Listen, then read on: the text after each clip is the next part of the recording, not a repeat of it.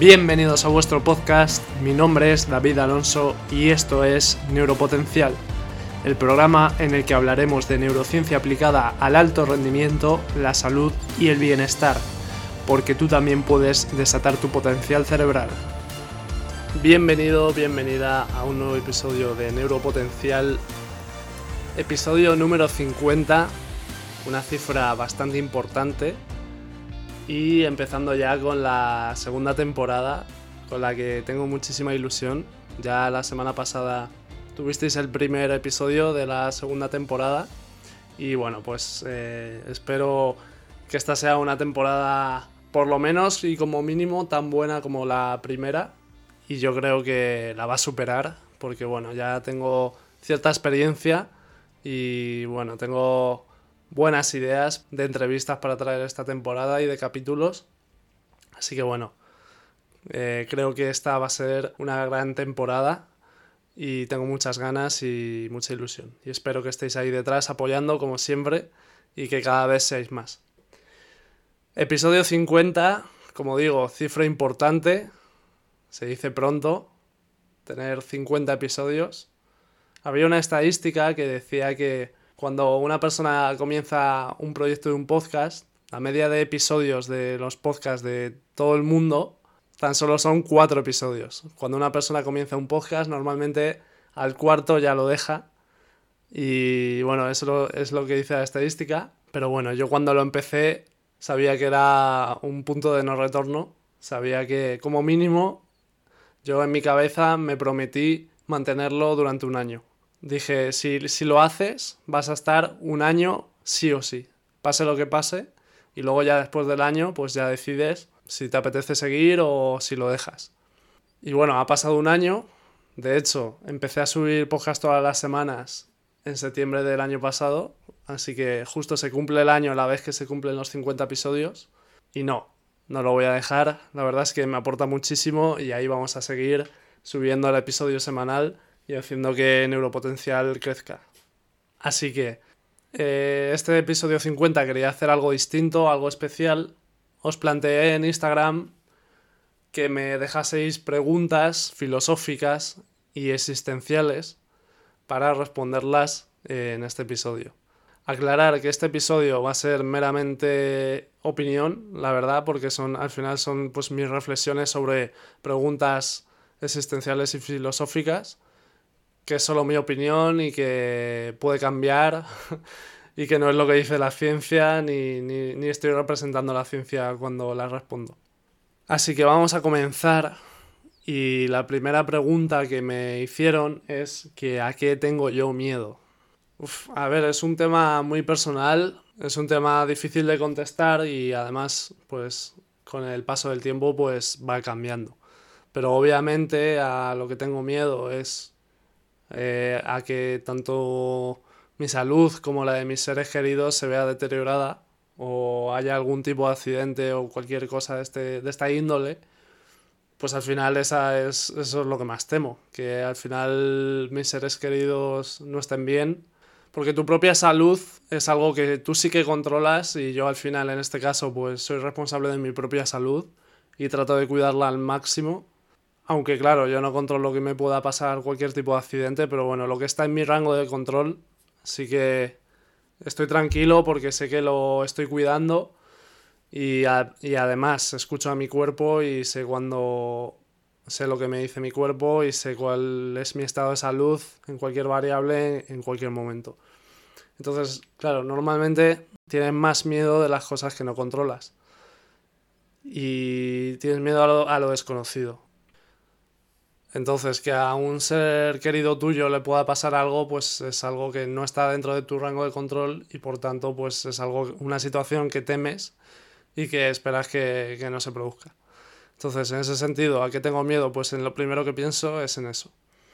En lo segundo que pienso, pues yo siempre, y ya lo dije en, el, en alguno de los capítulos anteriores, yo siempre he tenido especial miedo al paso del tiempo. O sea, pensar que bueno, pues que, estamos aquí de paso y que pues el tiempo no se detiene, que cada vez te queda menos, que cada vez eres más mayor, pues es una idea que a mí personalmente pues no me gusta.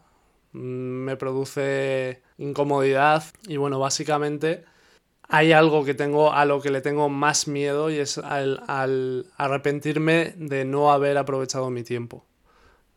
Eso sí que eh, me daría mucho miedo el llegar a viejo y arrepentirme de no haber hecho cosas, de haberme decepcionado a mí mismo por no haberme atrevido a hacer ciertas cosas. Y bueno, es algo que tengo bastante presente en mi día a día y que me ayuda a atreverme a hacer todas las cosas que quiero, a que no me importe tanto lo que piensan lo que piensen los demás de lo que yo haga. Por ejemplo, un ejemplo de esto es el mismo podcast. Pues yo al principio cuando pensé en hacer un podcast pues tenía mis miedos, tenía mis incertidumbres, qué van a decir la gente, van a decir que, que estoy flipado, que dónde voy yo con un podcast, que quién soy yo, todo este tipo de cosas. Pero claro, luego yo me veo en mi cuando sea viejo y, y que hubiera pesado más. El no haberlo hecho por lo que opine gente que ni me va ni me viene. O el decir, joder, qué valiente fui, me expuse, lo hice y qué orgulloso estoy. Pues cuando pienso en ello, pues se me van todas las dudas. Entonces, sí, es algo que me da miedo, pero también se puede utilizar como arma y utilizarlo a tu favor, como motor de acción. Entonces, en este sentido, mmm, ¿a qué tengo miedo? Pues a esas tres cosas a que se vea deteriorada la salud de algún ser querido, a que al paso del tiempo y al mm, sentirme yo decepcionado por algo que no he hecho o incluso algo que he hecho. Pero bueno, yo soy bastante consciente de lo que hago y creo que eso no, no va a suceder. La siguiente pregunta, que además es una que a veces hago yo a mis entrevistados, es que, ¿qué es para mí el éxito? Bien, yo creo que al final mm, el éxito tiene que ser algo que cada uno tengamos nuestra propia definición, porque si ya partimos de entender el éxito como lo que te suelen vender, de pues tener un coche de lujo, tener dinero, tener posesiones, atraer a chicas, etcétera, etcétera, esta creo, creo que es una visión del éxito artificial y consumista y creo que ha sido creada a través del marketing por las empresas para que consumas y al final te venden una vida exitosa como una vida en la que tienes muchas posesiones y riquezas y al final pues es lo que a ellos les conviene para que tú estés ahí consumiendo y en la rueda del consumo. Entonces, éxito, creo que cada uno debería preguntarse esta pregunta y ver qué es lo que valora más en su vida y qué es lo que quiere lograr. Entonces, haciendo yo me, haciéndome yo esta pregunta, pues para mí eh, el éxito es, en primer lugar, haberte conocido y estar en un proceso continuo de aprendizaje y autoconocimiento, saber cuáles son tus puntos fuertes, tus puntos débiles, tus gustos, qué es lo que te gusta. Creo que eso es básico porque si tú no te conoces a ti mismo, de ninguna manera puedes ser exitoso. Porque a lo mejor estás viviendo el éxito que las grandes empresas quieren que vivas. ¿Y eso es de verdad vivir con éxito? Yo lo dudo, porque si ni siquiera sabes qué es lo que es importante para ti y qué es lo que te gusta a ti, entonces el primer paso para llevar una vida exitosa o ser exitoso para mí es conocerte muy bien y ser consecuente contigo mismo, es decir, saber qué es importante para ti, cuáles son tus principios y tus valores y actuar en consecuencia. Para mí eso es el éxito. O sea, si tú ya sabes quién eres, ya sabes cuáles son tus principios y tus valores y qué es lo que valoras, qué es lo importante para ti y vives de forma consecuente con tus principios y valores, con tu ética y persiguiendo aquello que para ti es importante y disfrutando de aquello que para ti es importante, pues ya estás llevando una vida exitosa. Porque al final el éxito no es alcanzar nada en concreto, sino el camino en sí. El saber qué es importante para ti y valorarlo cuando lo tienes y buscarlo cuando no lo tienes. Así que si tuviera que condensarlo en una sola frase, diría que para mí el éxito es saber quién eres, conocerte, disfrutar y valorar tu vida mientras vas a por lo que quieres, sin traicionar tus valores y dejando el mundo mejor de cómo te lo encuentras. Esa es mi definición de éxito. La siguiente pregunta es, ¿hay vida después de la muerte? Bueno, otro tema interesante y que sobre el que voy a dar mi opinión porque básicamente no, no puedo hacer otra cosa que esa. Ni yo ni nadie. Y bien, mi opinión es que no sé si hay vida o no, pero lo que sí sé es que no la vamos a percibir de la manera en que percibimos nuestra vida actual. Y me explico. Normalmente la gente cuando habla sobre qué hay después de morir, lo hace con un enfoque como, como con un enfoque actual, es decir, percibiendo la realidad como la percibe hoy en día. Aquellas personas que piensan en cuando se mueran en una eternidad muertos y eso les agobia, el que les agobia el pensar que cuando mueran ya no hay nada, en realidad ese agobio viene de que te imaginas una eternidad en la que no hay nada, hay cero estímulos, pero bajo tu nivel de conciencia actual, es decir, bajo tu percepción actual. Y eso en realidad no tiene ningún sentido. Porque si de verdad cuando te mueres no hay nada, ya está, o sea, no, te vas a enterar. O sea, no, no hay percepción, no va a haber nada.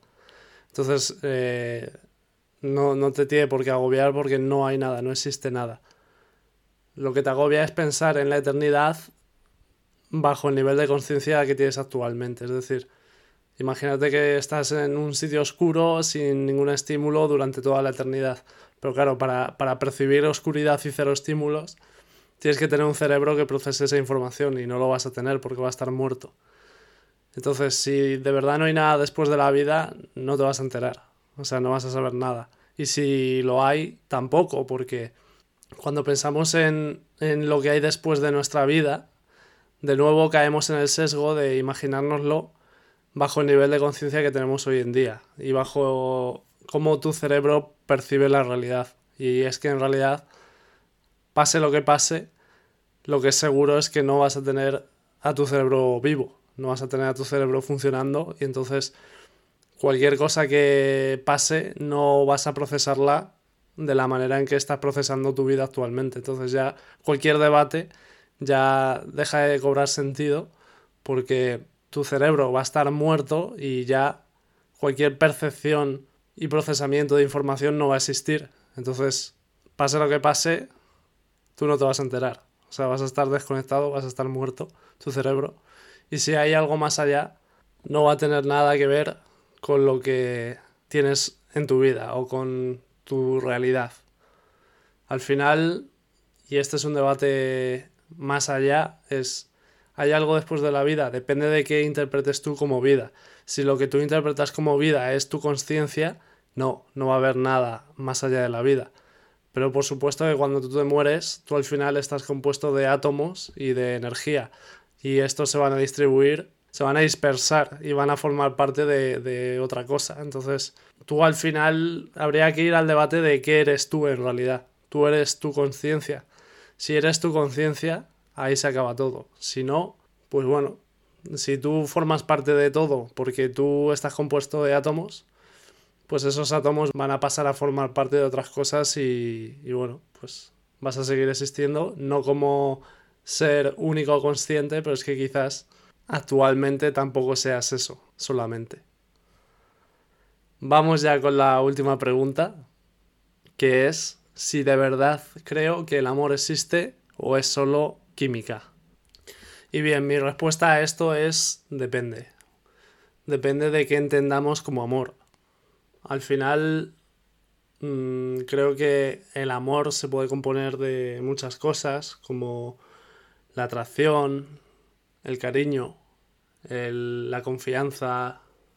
Al final son muchas variables y quizás eh, la palabra amor sea un poco ambigua y sea un paraguas que englobe todo esto. Entonces, cuando decimos que estamos enamorados, realmente eso creo que sí que tiene un componente muy explicable a nivel neurocientífico y a nivel de, ciencia y tiene todo el sentido del mundo, porque al final es tu cerebro hackeándote para que eh, sientas esa atracción por la otra persona. Y esto tiene un sentido biológico, porque al final, si eres un hombre, tu meta es la de dejar descendencia, dejar tu código genético y tu, tu ADN, eh, diseminarlo por el mundo. Entonces, de ahí el motivo de que te sientas atraído por muchas chicas y, y bueno, tengas ese impulso sexual. Desde el punto de vista de la mujer, pues eh, esto también pasa, pero con otro enfoque, porque al final el, el, objetivo biológico de las mujeres también es traer vida al mundo, pero eh, al final por su biología pues no puede tener el mismo enfoque porque en el momento que se queda embarazada pues ya tiene que pasar por un proceso que dura meses. Sin embargo, el hombre pues puede inseminar y eso no le trae a él ninguna repercusión biológica.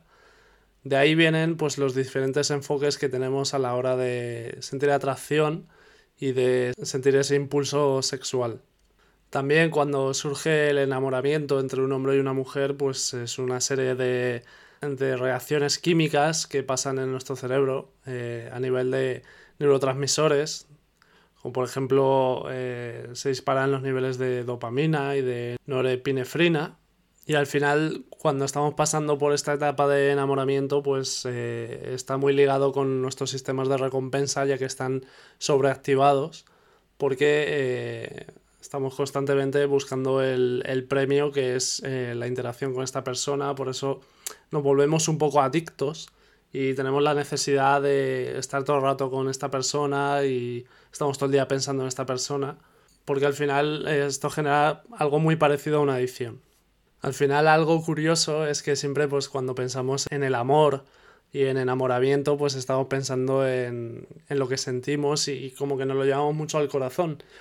Y en realidad donde suceden todos estos procesos es en nuestro cerebro. En nuestro cerebro el que hace que estemos enamorados y que sintamos esta adicción hacia la otra persona y este impulso.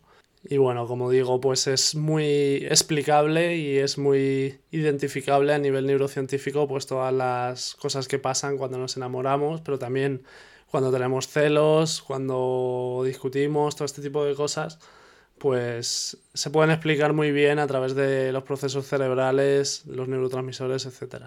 Entonces, en ese sentido, creo que, que sí, que el amor es cuestión de química y de biología. Pero creo que también hay otro tipo de amor que no sé cómo catalogarlo, quizás amor incondicional, que va más allá de eso, que va más allá de, de esos impulsos primitivos. Yo creo que hay algo más allá, que hay un amor incondicional que a veces podemos experimentar y que que es difícil de describir con palabras. Vendría a ser un poco pues el como el amor que si tienes un perro, pues como mascota, pues el amor que te tiene tu perro a ti. También pasa con las típicas parejas de abuelitos que hemos visto que se quieren mucho y que se llevan queriendo toda la vida y obviamente ahí ya no hay ni atracción ni impulso primitivo ni nada, es algo que va más allá, que trasciende y es el amor incondicional. Y como su propio nombre indica, creo que este tipo de amor es un amor de verdad puro, genuino, donde no hay intereses y simplemente hay un sentimiento de, de amor puro. El que lo haya experimentado sabrá a qué me refiero y creo que ese es el amor verdadero, el único que hay. Así que nada, con este final tan pasteloso me despido. Espero que, te haya gustado este episodio más distinto, más reflexivo y filosófico, por qué no decirlo, que también era el objetivo. Y estoy seguro de que alguno de los que me hayáis escuchado pues tendréis vuestra propia opinión sobre los temas de los que he hablado y probablemente no sea la misma. Entonces me gustaría que me, que me dierais vuestra opinión, que me comentarais pues qué pensáis vosotros sobre estos temas filosóficos, porque al final son temas muy controvertidos y sobre los que todo el mundo pues alguna vez ha planteado preguntas y que son muy debatibles. Entonces me gustaría saber vuestras opiniones, me las podéis dejar en Instagram, eh, arroba neuropotencial. Y nada, terminamos así el episodio 50 vamos a seguir subiendo contenido y nos vemos en el siguiente episodio y en el especial 100 dentro de un añito. Así que aquí estaremos y, seguro que hacemos algo especial para celebrarlo. Así que nada, con esto me despido. Compártelo con quien creas que le puede gustar y nos vemos en el siguiente episodio. Un abrazo.